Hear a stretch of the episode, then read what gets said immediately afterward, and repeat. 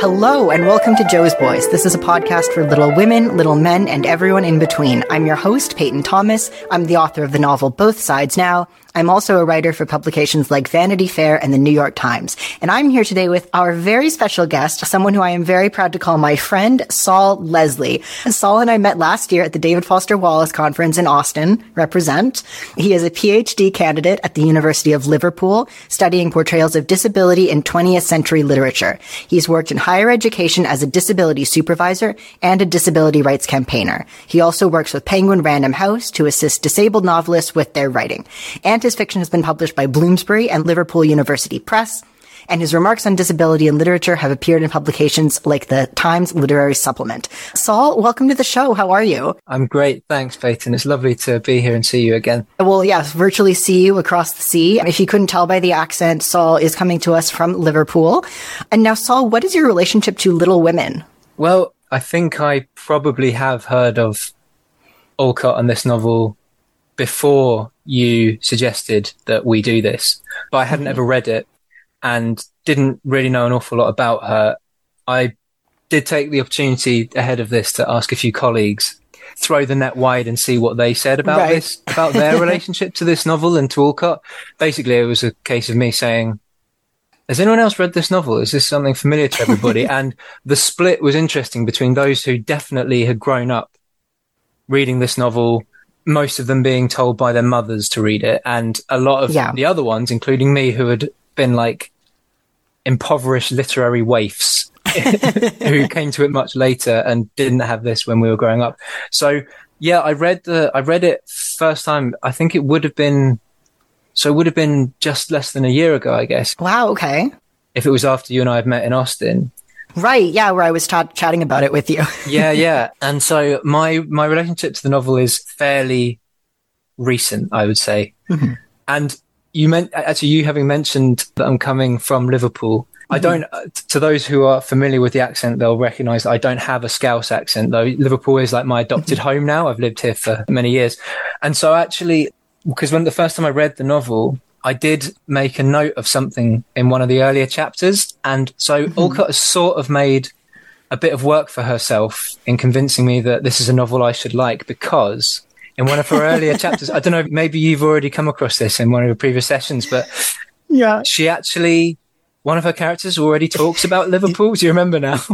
Oh no, I, I was thinking the snotty British characters, but I don't remember the specific Liverpool oh, reference. Oh, yeah. oh no. So, so it's when Amy is recounting yes. via epistolary, via letter to her family, her travels and tribulations across Europe. And she says that she arrived at Liverpool and it's, and this is the way she describes it. She says, it's a dirty, noisy place and I was glad to leave it. So, oh my God. So Alcott, I mean, I'm guessing, you know, she's, I, I don't know if Alcott ever visited Liverpool or came to the UK, yeah. but she's made a rod thrown back there because she's going to have to work really hard to convince yeah. me of, of anything other than this opinion of my adopted city. oh no.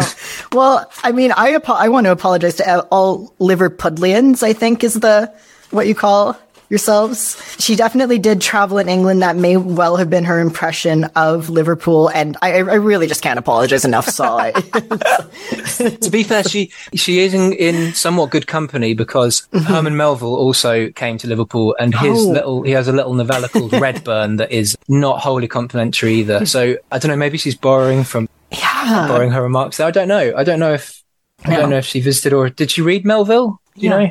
I, I don't know about her specific relationship to Melville. I do know that her next door neighbor, Nathaniel Hawthorne, was obviously very close with Melville and they moved in the same circles. But I don't know as far as her actual reading of Melville, if she read this book about Liverpool and was inspired by it to trash Liverpool. yeah, as a hate letter yeah. to, to the city on Merseyside. Funny enough, Never. yeah. Nathaniel Hawthorne was the American consulate in Liverpool. Mm. He lived well, in there we go. Yeah, he lived in Liverpool, and he and Herman Melville used to go and sit on the sand dunes at Southport, just up the coast, and oh.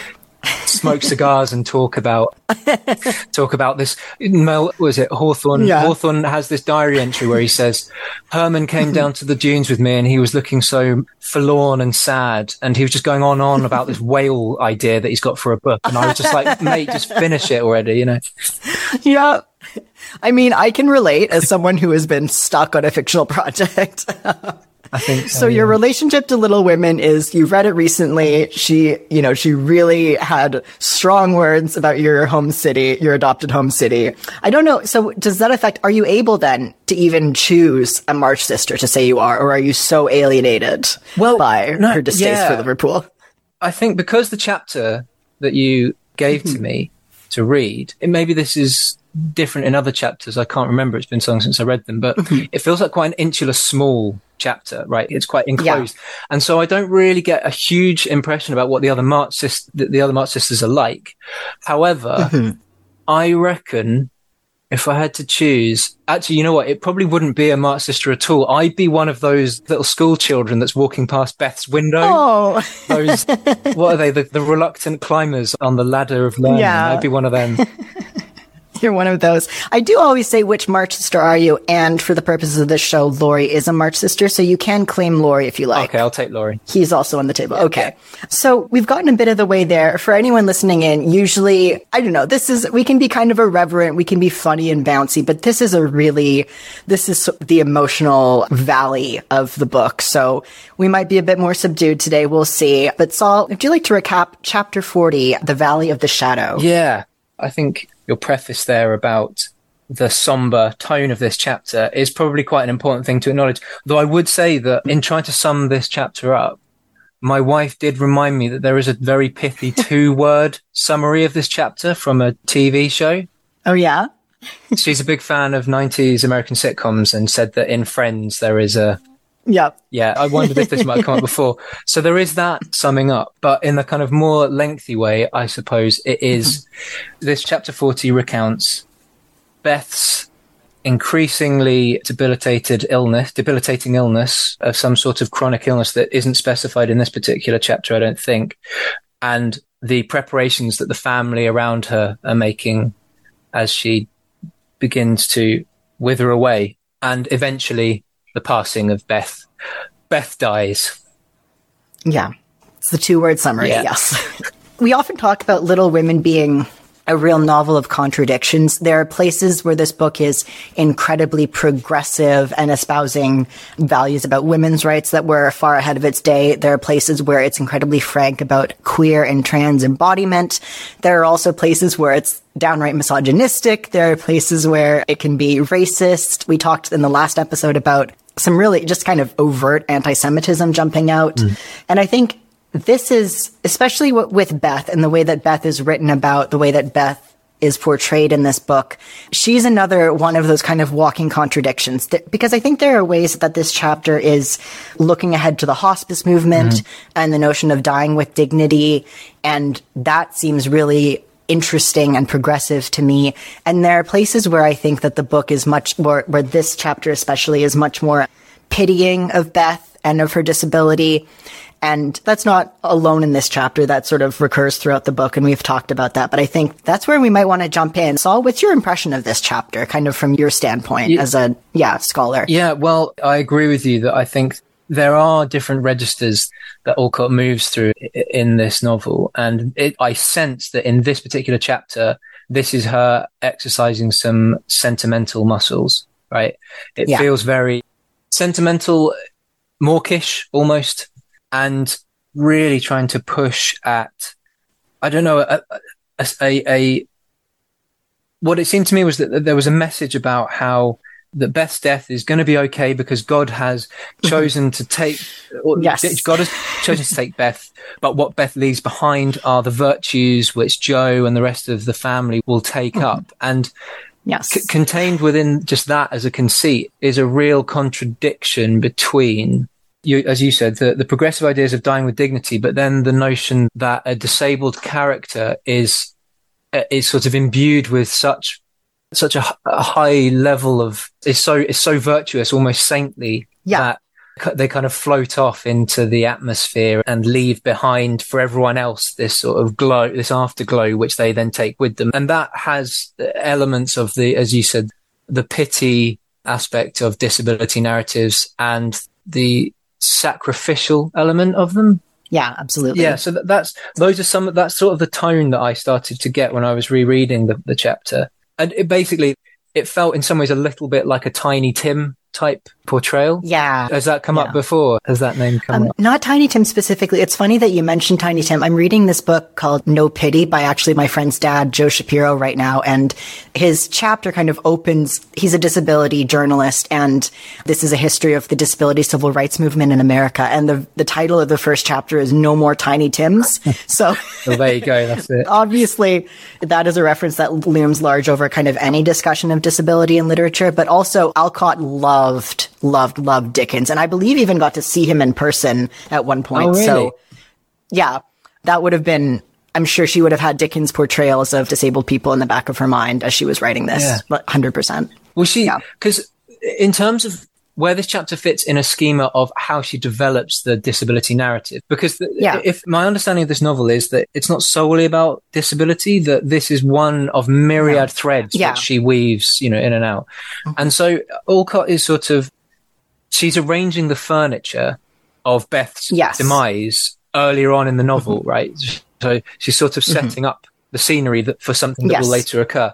And so you get these references earlier on to, you know, Jo is looking at, at Beth. She hasn't seen her for a while. I think this is in chapter mm-hmm. 36. Yeah, she's, Yeah. she says Jo hasn't seen, uh, hadn't seen Beth for a long time and suddenly notices Beth's mm-hmm. face had changed and there was a strange transparent look about it as if the mm-hmm. mortal was slowly being, was being slowly refined away and the immortal shining through the frail flesh with an indescribably pathetic beauty. Pathetic. Yeah, there's that's the word. You know, pathetic beauty is the sort of Yeah. I guess is the sort of contradiction that disability in literature sits in. That it has to Yeah. be that it is ascribed those characteristics of pathos and of sort of saint-like beauty. Yeah, there's numerous references in this chapter that we're discussing here of Beth is an angel. She is saintly. She is a fairy godmother. She's magical. It, in many ways, I feel like we're moving down a checklist of offensive disability stereotypes. But it's it's not just that. Yeah, sorry. no, no, I, but I think that's an interesting point. It- But it also Mm-hmm. because I think in a way the fact that this is sentimental, it's framed in the sentimental Mm-hmm. register, actually is a way to talk about it in a slightly different way, which is to say that yeah, it isn't strict realism.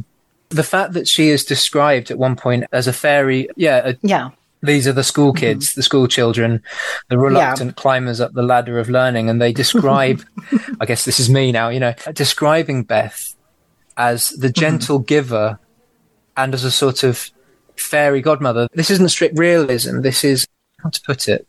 That- I'm trying to formulate the, the thought in real time, but it's it's something to do with. Actually, I'll, I'll mull that one over. yeah. What do you think? So I don't know how much you know about Alcott's biography. I found a book that might come in handy. Okay. we'll come, we'll come to that. We'll come to that. Yeah. So we've talked about this a lot in the pod, but an extent to which Little Women is autobiographical, right? Mm. Alcott had three sisters. They grew up in New England. Jo is sort of an Alcott avatar for this child who's just can't get over her disappointment in not being a boy, and that stays with her. She longs to be a writer. So the character of Beth is based on the real life Elizabeth Alcott, who, like Beth, died of a chronic illness. And Little Women was written in two parts. So several years after Beth's death. And the first part of Little Women, which at the time it was a fully complete novel, she wasn't anticipating writing a sequel. Beth becomes ill, almost dies, and then recovers. And then she was commissioned to do this sequel. And she deals in this, in the second half of the book much more frankly with the facts of Beth's death, the atmosphere in the room. And I have with me, I don't know if you can see, I have the journals of Louisa May Alcott and just reading her descriptions of life in that room tending to her sister. This was in 1858. Hmm. She writes, Lizzie much worse. Doctor says there is no hope. A hard thing to hear, but if she is only to suffer, I pray she may go soon. She was glad to know that she was to quote unquote get well, as she called it, and we tried to bear it bravely for her sake. We gave up plays, father came home, and Anna took the housekeeping so that mother and I could devote ourselves to her.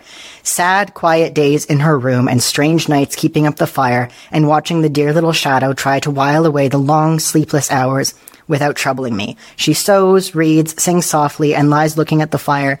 So sweet and patient and so worn, my heart is broken to see the change. I wrote some lines one night on Our Angel in the House. Dear little saint, I shall be better all my life for these sad hours with you. And in the margins later, she wrote Jo and Beth. Wow. So we have some very direct kind of inspiration. Yeah, absolutely. there. That's there are parts of that feel like they've almost just been copied and pasted into this chapter. I'm right? sure. Yeah, that's amazing. I mean, I'm sure it like, was. I'm Yeah. thinking partly of the description there of the fire, Mm-hmm. which, if I remember in this chapter, there's a bit. It's sort of like Chekhov's gun, but with a log in the fire because Jo falls asleep with the tongs by the fire, ready to stoke it, and while she's mm-hmm. asleep, Beth reads the lovely poem Yes. and then what mm-hmm. startles Jo into wakefulness is the log falling in the Yes. flames and you know it comes away. And also the description of saint of a saint. yeah. This is you know, that's almost verbatim the way that Beth is described as a household saint in its shrine. Mm-hmm. And you know, this is one of the things that I suppose is a big question in disability studies, which Yeah. is what are the implications of the saint status for a disabled mm-hmm. character? And you know, Tiny Tim, as we said, is the quintessentially saintly character, and where you know Dickens is, he's portioning out more moral worth to that character mm-hmm. because of a perceived physical lack, per- perceived physical Yeah. deficiency. And this is very common in all sorts of ailments and impairments. And so mm-hmm. other writers, you know, John Keats, Shelley and Edgar Allan Poe, they all had consumption, which I wondered at one point if that's what the condition was that Beth hmm. had. And they all had consumption and it was a, a, disease that became associated with writers and poets so much so that it was called the romantic disease. The idea apparently being that if you had a gentle fragile physical constitution, this helped you somehow connect with abstract poetical ideas of the soul. Yeah. And this is, you know, th- this is a conceit of, I would argue, Western literature generally going all the way back to the ancients, where Homer was supposedly called the blind poet. And the idea there was mm-hmm. that a physical sight impairment somehow allowed the poet to see further into the heart of, you know, the human condition. And we've got to ask, what, what does this do to the, to the disabled character? Well, it renders them Yeah. to use re- religiously framed language, it renders them mm-hmm. holier than thou. Yeah. And also, i this is sort of what I was trying to allude to a minute ago when we were talking about the fairy godmother type portrayal of Beth, is that it renders them almost two dimensional, slightly mm-hmm. caricatured. But in a way, this is maybe why one of the reasons why Alcott has chosen this slightly sentimental register for this scene, this Yeah. chapter, is that it allows this slightly, this strictly not realistic scene to unfold without it becoming wholly ridiculous. Because if it's couched in like sentimental tone terms already and has this imbued with this sense of sainthood and martyrdom, then it's already slightly unrealistic and therefore the charges can't be leveled at it that it is strict realism, you know.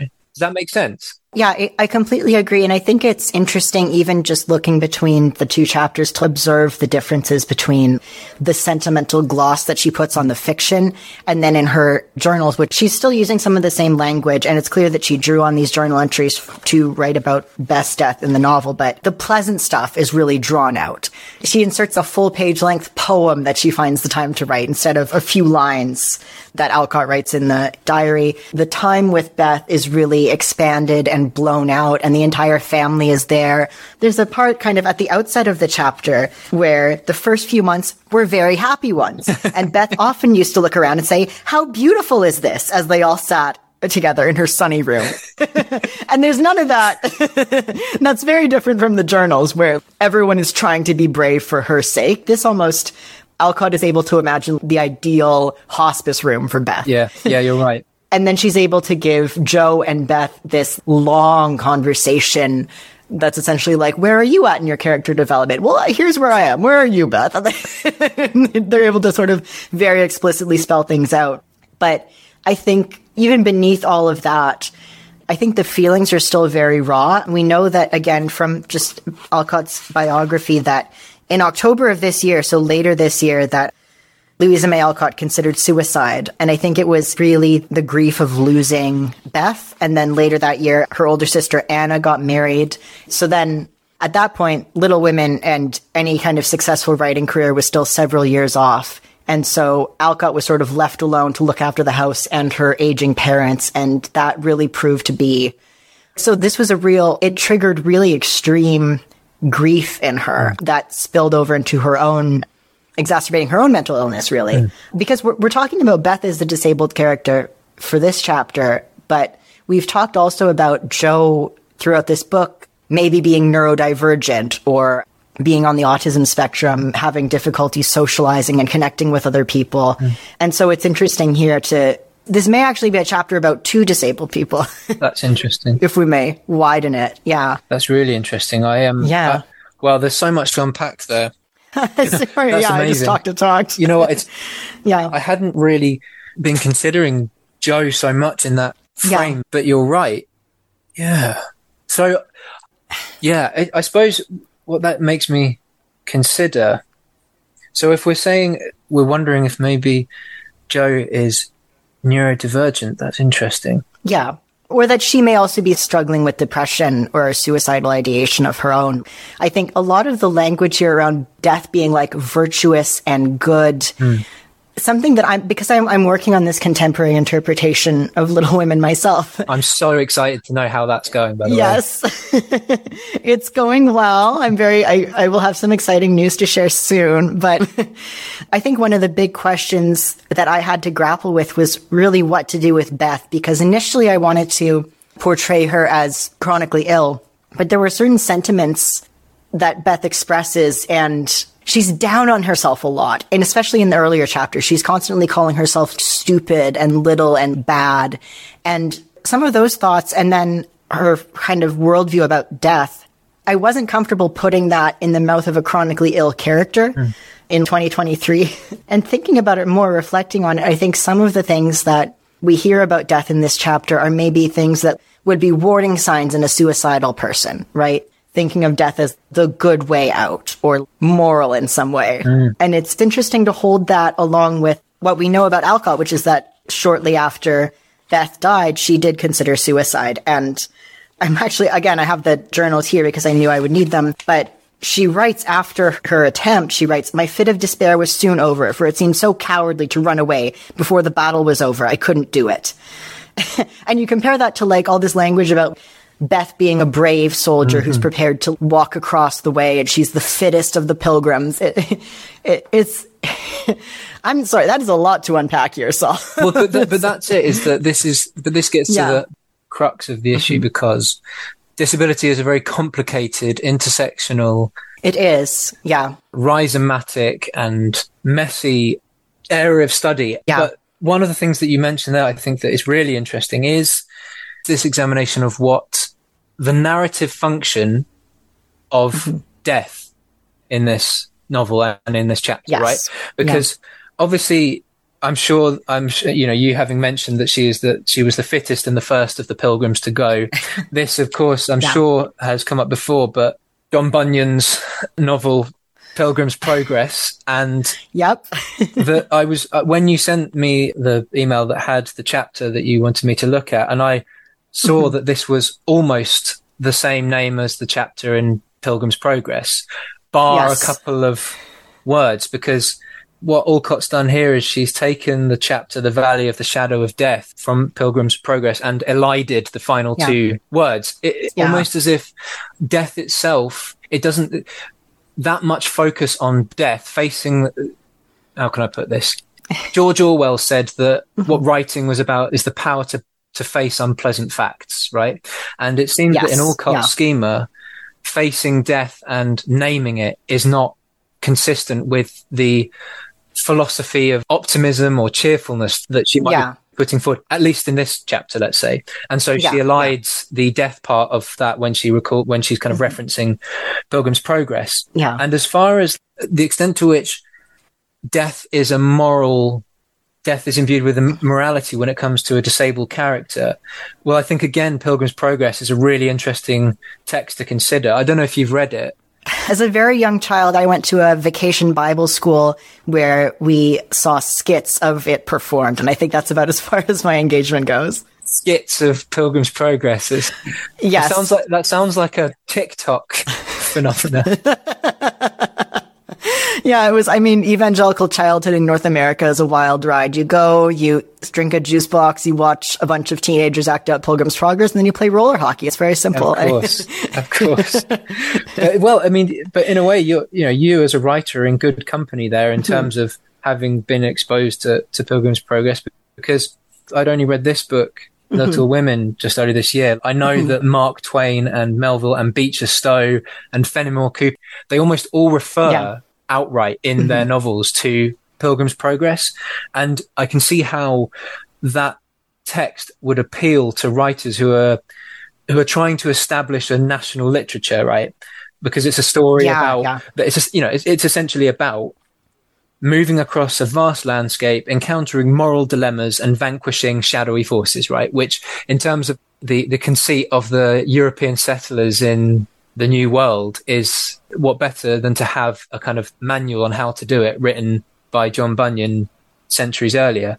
But of course, this is the thing is, of course, it's religiously charged. And so Yes. with Little Women and the portrayal of disabled characters, whether that's just Beth or whether we include Jo as well, mm-hmm. what that would mean is that we could think about the ancient or the religious model of disability, which basically considers disability to be a gift or a punishment oh, sure. a gift or a punishment, Yeah. Mm-hmm. depending on your attitude towards the Almighty. You know, I don't know if the what the evangelical view on this particular issue is, but the religious model of disability considers considers Mm-hmm. that it is either a gift or a punishment from God, and that the individual must endure. And through that endurance, they come closer to grace and to enlightenment Yeah. Mm-hmm. and everything else. So, in a way, I, I don't know. Does, do, do do you know what Alcott's religious upbringing was, if any?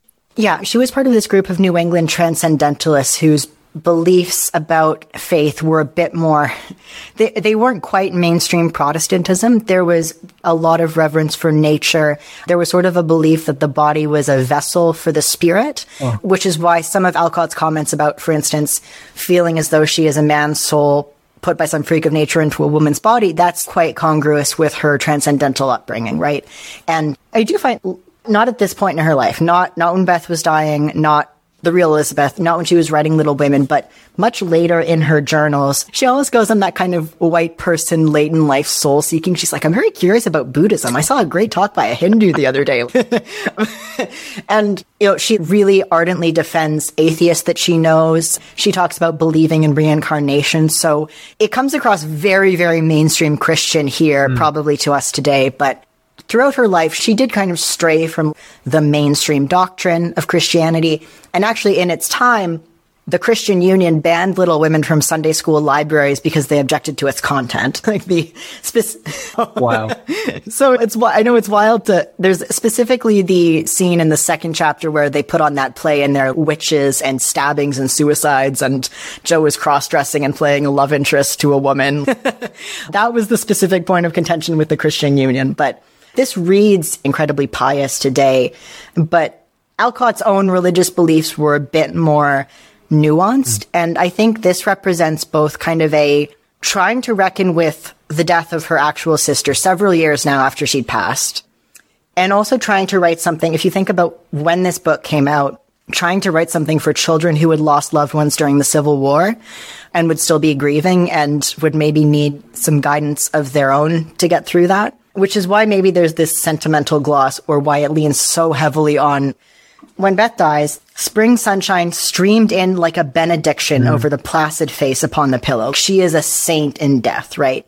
And I think we're looking at the specific context in which, in which this came out. I think especially because Alcott was an abolitionist and she was writing this for the children of Union soldiers, an understanding that death was actually for something and that their parents didn't, their parents, their loved ones who died in the war, they didn't die in vain. That might be a bit of a reach, but I- I'm just thinking about the time that this, I too, think yeah. there's something to that, and I think the context of the Civil War is a hugely Mm-hmm. significant one. Yeah. You asked me earlier if I knew much about her her personal life. I I don't, except Yeah. for I found this book in my library, Hospital Sketches. Yes. Yes. So this Her was, breakout. Mm-hmm. This was sort of sort of my way in to the topic, and I was reading through a few passages from that text, and one of the things I found was that she. How can I put this? So Alcott's time working as a she was a nurse, right? yes. She enlisted. Yeah. She enlisted as a nurse, and she's working in a hospital, helping those who have fallen in battle. And you can argue, we could argue that part of the reason she cast Beth in this slightly brave soldier type mold is because of what Yes. she's noticing, you know, the soldiers being Mhm. brought in from the battlefield. And interestingly, in, in this chapter, chapter 40, there's a bit where there is a description of Beth sitting as the tranquil saint, arguably Buddhist type, you know, with, with a kind of yeah. transcendental calmness. But interestingly, she says, Nothing could change the sweet, unselfish nature, and even while preparing to leave life, she tried to make it happier for those who should remain behind. The feeble fingers were never idle. Now, the assumption I, I, I thought in that particular passage is that idleness was a bad thing, right? And that clearly it seems to me. That for yeah. Alcott, idleness is a character trait best to be Mm-hmm. quashed. Yeah. This is throughout the book. They always have to be working. They have to be doing their chores. Right. Like, okay. So it's, there's a sort of, and you can kind of see how that fits with ideas of meritocracy. Mm-hmm. You know, I can, you can see how Yep. that might fit. But in her hospital sketches book, Alcott recalls a list of provisions she gave to a, a young gentleman, an orderly who was working in the hospital with her. And she describes by way of revenge, I, I think, this boy who loitered and lounged in a manner which proved his education to have been sadly neglected. And she writes that this lazy boy had drifted from the dictates of a poem that he must have read as a child, right? And this poem that she's referring to is a poem about a busy bee. And I looked up, Okay. you, maybe you've heard of this. I looked up this poem and it's called Against Idleness and it's by Mhm. Isaac Watts. And apparently Alcott used to read this poem when she was, when she, I, I don't know if it's when she was young herself or when she was working in the I'm hospital. sure. Yeah. And so it seems there that for Alcott, in her sense of a value system, being busy, being a busy bee, being against Yeah. idleness, even on your deathbed, is to be avoided. Yeah. And so I guess I use that as a as a way to underline the point you made that the Civil Mm-hmm. War and her role in it is mm-hmm. whole is hugely significant for the way that she thinks about these pivotal dramatic moments like the one that we encounter with Beth. Mm-hmm. Yeah, absolutely. I, and I think it's so the dichotomy between good equals working hard and bad equals being lazy, or even here, no longer being able to work or make nice things for the little school children outside. That's a just not being able to work is a sign of Beth's decline. Mm. And I know that you've done a ton of a lot of your work focuses on the link between disability and employment. And you did a great paper last year at the David Foster Wallace conference about how Wallace portrays people who are seeking disability leave. Mm. and it's interesting here that it's not that obviously Alcott doesn't cast Beth putting down her sewing needle as a bad thing, but it's it's not immoral on Beth's part, but it's like, oh my god, now it's really bad for her. this is a turn for the worse. Is that she can't sew anymore? And I, I'm actually, it's I can't believe we're this far into it, and I haven't mentioned this, but obviously by this point, so the real life of Elizabeth Alcott died in 1858. Alcott went and served in the Civil War in the early 1860s and contracted typhoid fever in the hospital, which they treated her for with mercury. and that went about as well as you can imagine. And she became very ill, not only as she was recovering from the fever, but after she'd recovered, she was weakened by mercury poisoning. So by this point, by 1868 or 1869, when she's writing this book, she has also, she's been on that deathbed as well. She's had a, an, several years at this point of experience of disability. And it's interesting. I think we might even be able to read I certainly in in Alcott's journals, especially in her later years, she is very very hard on herself when she can't work, when she can't get something done. There are times when she's losing her vision and she talks about how she can't write for more than 20 minutes without getting a headache and she has to write really big. She's very very hard on herself about producing and being active. And so it's interesting that here the relationship between work and sickness. you know, she doesn't say, Beth, that lazy bones, put down her sewing needle and wouldn't work anymore. How bad. But that's a turn for the worse Yeah, is yeah. when Beth can't participate in the household economy anymore. That's right, absolutely, yeah, and the, Yeah. and you know what, that you're you're so right about her being hard on herself Mm-hmm. because again, coming back to the hospital sketches, which I think I don't know if I'd call it a diary, but it certainly when I was reading it, it seemed sort of episodes that she was doing for her own well-being. It seemed, Mm-hmm. Yeah. but in that Alcott, when she's recounting working in the hospital, she says that wounded soldiers were coming back from Fredericksburg, which Yeah. apparently was one of the big battles of the Civil War. Yes. And Yeah. she describes how, what is it? I've got it here.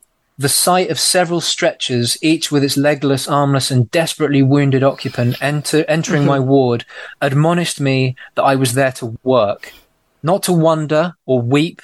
So I corked up mm-hmm. my feelings and returned to the path of duty, Yeah. which was rather a hard road to travel just then. So in that we've got quite a clear thought process for her, which is that mm-hmm. as well as the value of duty, which Alcott clearly holds in such high regard, we also see here mm-hmm. that she sees her professional role as a nurse demanding a suppression of her own emotions and that Yes. yeah and that we we get this sense that she's there to graft that she's not there to weep Yep. which i don't know maybe it's regarded as a sort of that's not a nurse's place to oh, cry Oh, yeah. that to graft to, to labor to be employed in that task means that you cannot show emotion and that those two things are irreconcilable Yeah. That recurs in the book where everyone is trying to bear it bravely for Beth's sake and create this happy environment around her. It comes back when in the journal again, when I'm quoting again, we tried to bear it bravely for her sake. Later on, again, this is after Alcott considers suicide. She says, it seemed so cowardly to run away before the battle was over. I couldn't do it. I went home resolved to take fate by the throat and shake the living out of her. So again, she's like, get a grip, go back to work. That's the Alcott playbook here. What I will say for this chapter, though, is that when Beth sees the poem and wants to, first of all, Jo writes the poem. Jo writes about how she's feeling. And then when Beth sees the poem, Jo doesn't squish it down or pretend that she's okay. She and Beth have kind of a intense, challenging conversation about their own grief and their relationship to one another. So it's not quite that Beth has to smash down her feelings to be acceptable in this moment. There are many points in the in throughout the book where Jo doesn't want people to see her crying because she thinks that crying is unmanly. but here I think we're nearly a decade out from the actual death of Elizabeth Alcott when Alcott is writing this chapter. We're several years, we're a few years after the end of the Civil War. Alcott has endured typhoid fever and been disabled for several years now. And I think what we are getting here is, I think some of that sentimentality we were knocking earlier might just be more openness about feelings. Hmm. i think that's interesting yeah yeah. well in, in in the same way the the line between telling people how you feel and oversharing or sentimentality and mawkishness these lines Yes. are very very changeable and, and elastic as they should be and now that you've kind of drawn attention to this final section when mm-hmm. the poem's been read and in fact the poem contains the line uh, in the sec- third stanza where it says give me for i need it sorely of that courage wise and sweet which has made the path of duty green beneath your willing feet. The path Yep. of duty is, is Duty. the line that comes from the hospital sketches passage that Yeah. I, I recounted. But after that, when they're having this conversation, and this is sort of, I think this is the moment when Beth is at her most verbal, right? She's giving her farewell address, right? And it's about laying out what she expects Jo to take on, you know, pick up the burden of, of Yeah. duty and of hard work and everything else. And I'm conflicted about this passage because Yeah. where Beth says, uh, "You must take my place, Jo, and be everything to father and mother when I'm gone." Yeah. right. You know, they will turn to you. Don't fail them. I mean, Yeah. I think that's a quite astounding thing for a, Yeah. a deathbed scene to leave the, the protagonist with, mm-hmm. I suppose. And the fact that not only does mm-hmm. Beth say that, but then Jo, uh, her outlook changes and she says, mm-hmm. I'll try Beth. And then, and there and then Jo renounced her old ambition, pledged herself to a new and better one, acknowledging the poverty of other desires and feeling the blessed solace of a belief in the immortality of love. Now, I guess this is an open question, but do you think Jo is correct to give up her ambitions? Well, yeah, because the tail end of kind of Beth's request to Jo is be everything to father and mother. You'll be happier in doing that than writing splendid books or seeing all the world. So those, and those are Jo's ambitions, is to travel a lot, see the world, and write splendid books. But the understanding here is that with Beth gone, we understand Me- Meg is now married. Amy is off in Europe, and they know at this point that she is thinking about getting engaged to Fred Vaughn, later Laurie, but we'll see. So at this point, Beth is saying, I'm going to go and you're going to be the only one left to look after father and mother. And you have to do it and you have to give up your desire to write books and see the world and you have to do it out of love. So that is also something that again Alcott struggled with in her own life. It was normal at this point for in families with several daughters there was a daughter who just wouldn't get married and who would stay at home and kind of be the home care for the elderly parents. That was, it wasn't unusual, but the thing is, Alcott had such ambition and Jo has such ambition that it's painful to be faced with that prospect. Because even as Beth is dying, it's like, well, what about me? Because I know what this means for me is that there's kind of one less pair of hands here to help out. A lot of work has to fall to me as my parents are aging. And in Alcott's real life, what she, how she kind of reconciled this was working herself to the bone, even when she was sick and not feeling strong. and she died very, very young because she exerted herself so much and would push herself to write and make money and go out and do speaking engagements. She did get to travel. She did get to see a lot of the world, but not as much as she wanted to. And I think in, in a very serious way, the structure of the family at this point and the burden that was placed on Alcott's shoulders to be everything to father and mother, who knows how many other books by Louisa May Alcott we would have gotten if that hadn't been the mm. case and it hadn't completely fallen on her. I think you're right. And yeah. you know what? There's a, it's funny. Uh, we can indulge in speculation about what a parallel universe in which Alcott writes yeah. these books, in which Jo then, you know, mm-hmm. also pens half a dozen more. Yeah. And I think we can actually find points in this chapter where we can see an entire novel that comes out of a slightly differently yeah. phrased bit. So I, I had one in mind, which was the, at the beginning of the chapter where there's simply a description of the first bitterness was over. The family accepted the inevitable mm-hmm. and tried to bear it cheerfully, helping one another mm-hmm. by the increased affection which comes to bind households t- tenderly together in times of trouble. They put away yeah. their grief and each did his or her part toward making that last year a happy one the phrase they put away their grief it's like yeah. okay i'll just right okay guys the yeah. grief is gone let's get on with you know there's an entire novel that you could get out of out oh of, i'm sure out of not sequestering away this cognitively complicated emotion of grief yeah and likewise i think at the end as well the swift way in which Jo yields her ambitions her her desires to go traveling or to write books i think it also seems to that also speaks to the possibility of of a slightly two dimensional. Do I mean that? It's complicated stuff. It is. If I may, I just I want to springboard off something you said. Yeah. If you don't mind, no, please. And I don't want to keep you here too much longer. No, no, I, we, honest, we, are going deep. No, like, yeah. this is great. I'm, I'm having yeah. such a good time because you're, you're helping yeah. me to understand it's, what some things that I intuited and then other things that I completely hadn't considered. So this is great. Yeah. If we really think about it, Beth is dying and she's saying, you have to work and you have to be at home and you have to look after mother and father. There's an extent to which it's not about emotionality and putting away grief isn't just Victorian manners. We have to keep in mind that this was an age without social security. For as much as Alcott was limited by gender, I think more so she was limited by class. And in this case, it was, there was no social security for her parents. Her father they had grown up in desperate poverty. She was the family's only breadwinner. It was completely on her to provide a comfortable old age for her parents and a comfortable home for everyone she loved.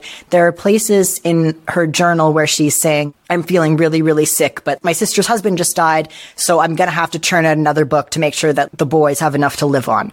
What we're looking at here is also, you know, if we zoom way out, we've been in Beth's death, in, in Beth's sick room. Let's zoom way out to the United States of America in the Victorian era. And any kind of relief for disabled people, for elderly people, for sick people was either slim to non-existent.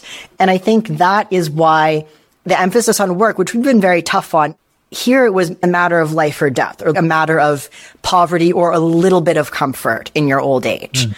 And so the comfort and the happiness that they're able to give Beth, we're understood to see that, I think, as a function of their own hard work and putting their own pursuits aside out of necessity right? yeah, that's a really important mm-hmm. historical point to emphasize the lack of a welfare state, essentially. Mm-hmm. Yeah. And funnily enough, I, I, remember now that there is a bit early on and that is just, again, another half a sentence in which we might ask, how do they afford this time? That they have to, yeah. to help Beth in her final year. And it's because John mm-hmm. quietly set apart a little sum that he might enjoy the pleasure yeah. of keeping the invalid supplied with the fruit she loved and longed for. So mm-hmm. again, you're, you're right that philanthropy was a a familial matter. There was no sense that Yeah. the state was obligated to help disabled people. And um, Yeah. arguably, a lot of that is repeating itself now in the UK with certain kinds of austerity Yeah. cuts that have been Yeah. 13 years in the making. But that aside, I was actually going to, I was going to highlight this use of the word invalid Ooh. well, no, because, you know, there's the obvious thing that we can say, which is this is, you know, it's a term of its time, right? That's the sort of obvious thing mm-hmm. to look at. But I think what's more interesting if we think about the kind of craft that Alcott, her, her craft, right? You know, the way that she is assembling the narrative structure that will eventually lead to Beth shuffling off the mortal coil is that this word invalid, I used a, very helpful control F function on my laptop and Okay. located every single time the word disability is used in the text and it's never hmm. and it's never used but Yeah. the word invalid is used a lot and in almost every single chapter and in almost every single time that the word invalid is mentioned beth's name is very close by often in the same yeah. sentence and it's that's i don't mean that it's not that she is always being described as the invalid or as an invalid mm-hmm. but rather that the word invalid is augmenting a sentence that also has their name Yeah. in it so there's a there are a couple of examples i i could think of so there's one Yeah, please. there's one in chapter four where Alcott describes a doll that had belonged to Jo mm-hmm.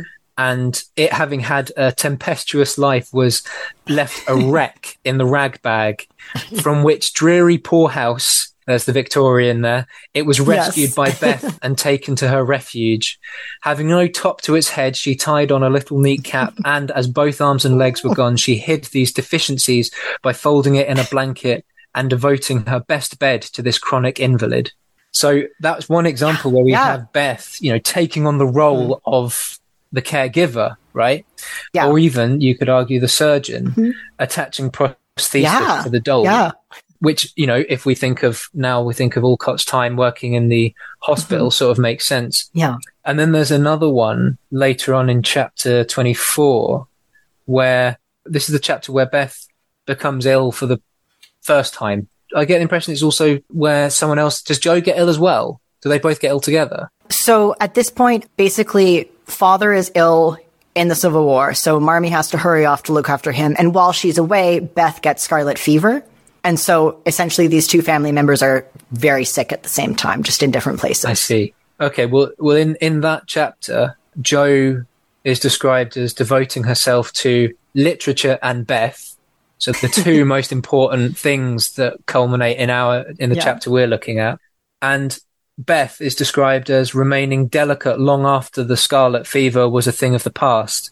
Not an invalid exactly, but never again the rosy, healthy creature she had been. Yeah. And so, not an invalid exactly, which is what she later becomes, you know, th- Yeah. the word invalid is the only description in chapter 40 of what is Beth, as Alcott describes Yeah. an invalid. I think also maybe a patient. But I also then noticed Mm-hmm. that after chapter 40, the word invalid never appears again. So after her, after her Yeah. death, there's no more invalidism referred to in the novel, Mm-hmm. which seems to me to confirm that throughout Alcott, even when she's talking about, you know, a doll that is in that is an invalid doll, Yeah. she sort of has Beth in mind to tie this theme of disability and illness together. Oh, completely. Yeah. That's, so, I'm so glad you did that. You came with the receipts. You said, I am Sherlock Holmes. I'm going to find every mention of invalid.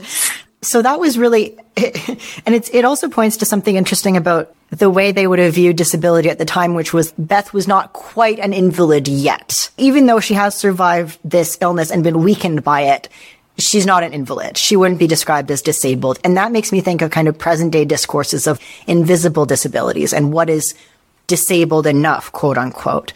And it's so funny that Beth throughout the book is so interwoven with these images of sickness and death and invalidism.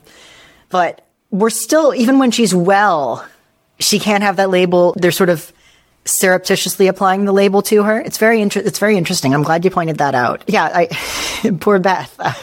That's all I can. Yeah, That's it. This is the sort of irreconcilability of, or the, the impossibility of yeah, non-normative embodiment in literature, which is Yeah. that there is simultaneously an acknowledgement of its otherness, of its non-normativity, while at the same time Yeah. a continuous referral to the ways in which, even if it temporarily was non-disabled, it's noteworthy in its non-disabledness. Right? Exactly. Um, exactly. And yeah. you know, and this is you know, and, and as far as you know, the questions of visible and invisible disabilities. I mean, this is an ongoing issue, and there's a wonderful book by Alice Wong. Oh, yes. You've heard of this, but uh, in She's a wonderful activist, though. yeah, and disability visibility, edited by Alice Uh-huh. Wong, and there's some really wonderful bits in that where she tackles this. Well, not just Alice, but other writers and activists and political figures tackle the thorny issue of what is disabled enough, you know. Yeah. And actually, Judith Heumann, uh, the, you know, you mentioned the disability rights movement that your friend's father Yes. written about. Yeah. Well, Judith Heumann, you know, she uh, has a wonderful line about, you know, the idea that we are all of us disabled, but temporarily non-disabled. Exactly. And there's. Yeah, something delightfully democratic about that, I think. There is, yeah. It, where I, I think another, this is again from the same book, but you know, disability is the only minority group that anyone can join at any point, mm. right? And even as Jo, even as Alcott is describing Beth as the invalid, we're looking at Jo, who's really displaying a lot of symptoms that we might think of as neurodivergent or autistic. We also, this is a total aside, but the real life Anna Alcott, who was the real life Meg, she had hearing loss and used a, an ear trumpet, like a preliminary, an early hearing aid. And there are parts in the book where people are being very loud or there are crowd noises and Meg is portrayed as being overwhelmed and frustrated. And my friend Eliana Dobres, who's an audiologist who's hard of hearing, was like, I, in that, I really see Meg as a disabled character being overwhelmed because hearing and comprehending auditory information is so much more challenging for her than it is for anybody else. Yeah. So Beth is the invalid, but you know, the other March sisters, they're on this spectrum as well. The father is sick and has an illness and comes home and is quiet and you know, kind of detached from the household, but it, he's not described as an invalid. He's the priest who's helping Beth. So I think taking a more expansive view, we can kind of see the ways that disability is, aff- is affecting everyone in this family. Yeah, absolutely. And Yeah. even the nomenclatures that are, that are dished out Mm-hmm. in the novel. I mean, if we broaden it enough to consider different kinds of aging and the Yeah. of, being elderly as a kind of stepping onto the continent, the vast Yeah. continent of disability, we could consider old Hannah as, you know, Yeah. somebody who is compelled, as you pointed Mm-hmm. out, through necessity to work, to graft, to labor beyond a point where their body Yeah. really should be doing it. Yeah. It's funny Yeah. that you mention hearing, and because basically, I think this leads to an interesting question about what constitutes a disability, and there, and and on top of Yeah. that, the way in which we formulate what is a disability, what is a gift, what is an affliction, and what is a punishment. Because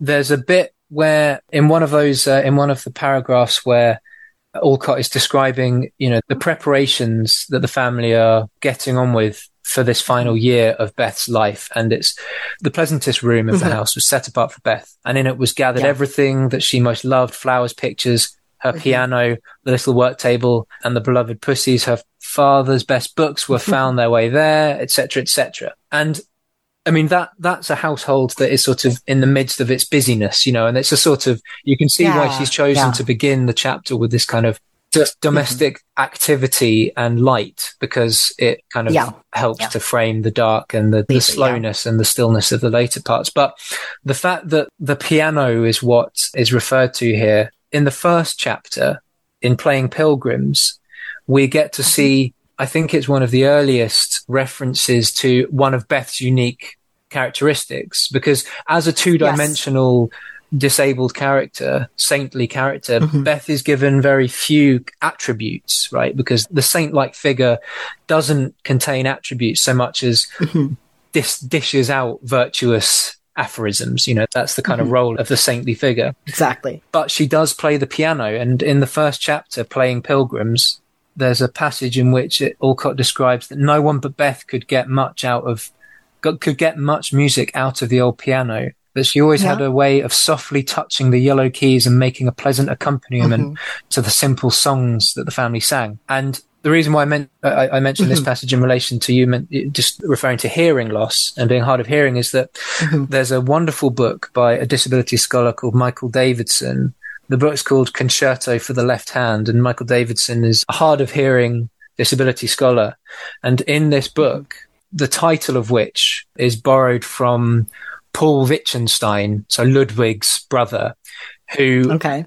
lost his arm, I think, in the Second World War. And Davidson discusses how a one-handed piano player, such as Wittgenstein, can create a piece of music which is profound and moving, not in spite of the fact that it only uses one hand, but because the yes, one of its use of only one hand. And the one-handed concerto challenges the assumptions, this is what Davidson says, of what the disabled body can create.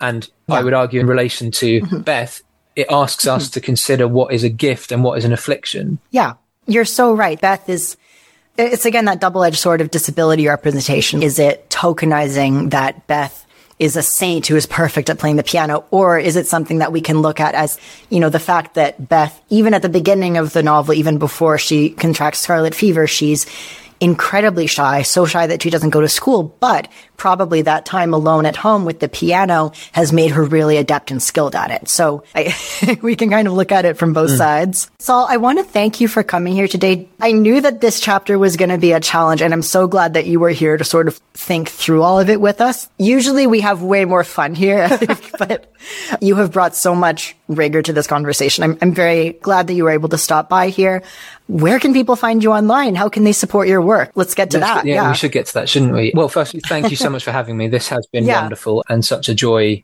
and a very generative discussion to have about a very mm-hmm. complicated and rigorous topic. Mm-hmm. As far as where I can be found, I guess the best place to find me at the moment while the social media platform remains is Twitter, formerly Twitter, is at post post underscore it at post post its. Mm-hmm. That's where I can be found. But I think in due course there might be some other places to to find me. I don't know. I'm yet yes. to branch out into the world of social media platforming. Maybe you can yeah. give me some advice. Well, I, there's quite a the, the DFW Society is well represented on Instagram. If you want to come and join us there, so I will say that that's not for the general audience. That's that's for us, just for us. Before I kind of sign out, I will just because we've been talking about kind of some heavy stuff here. I want to give a couple recommendations. One is Bethany C. Morrow's book, So Many Beginnings, which I love. You can see in our cover art incorporates a couple of characters from different kind of adaptations of Little Women. And one is the Jo from Bethany C. Morrow's adaptation of Little Women, which is So Many Beginnings.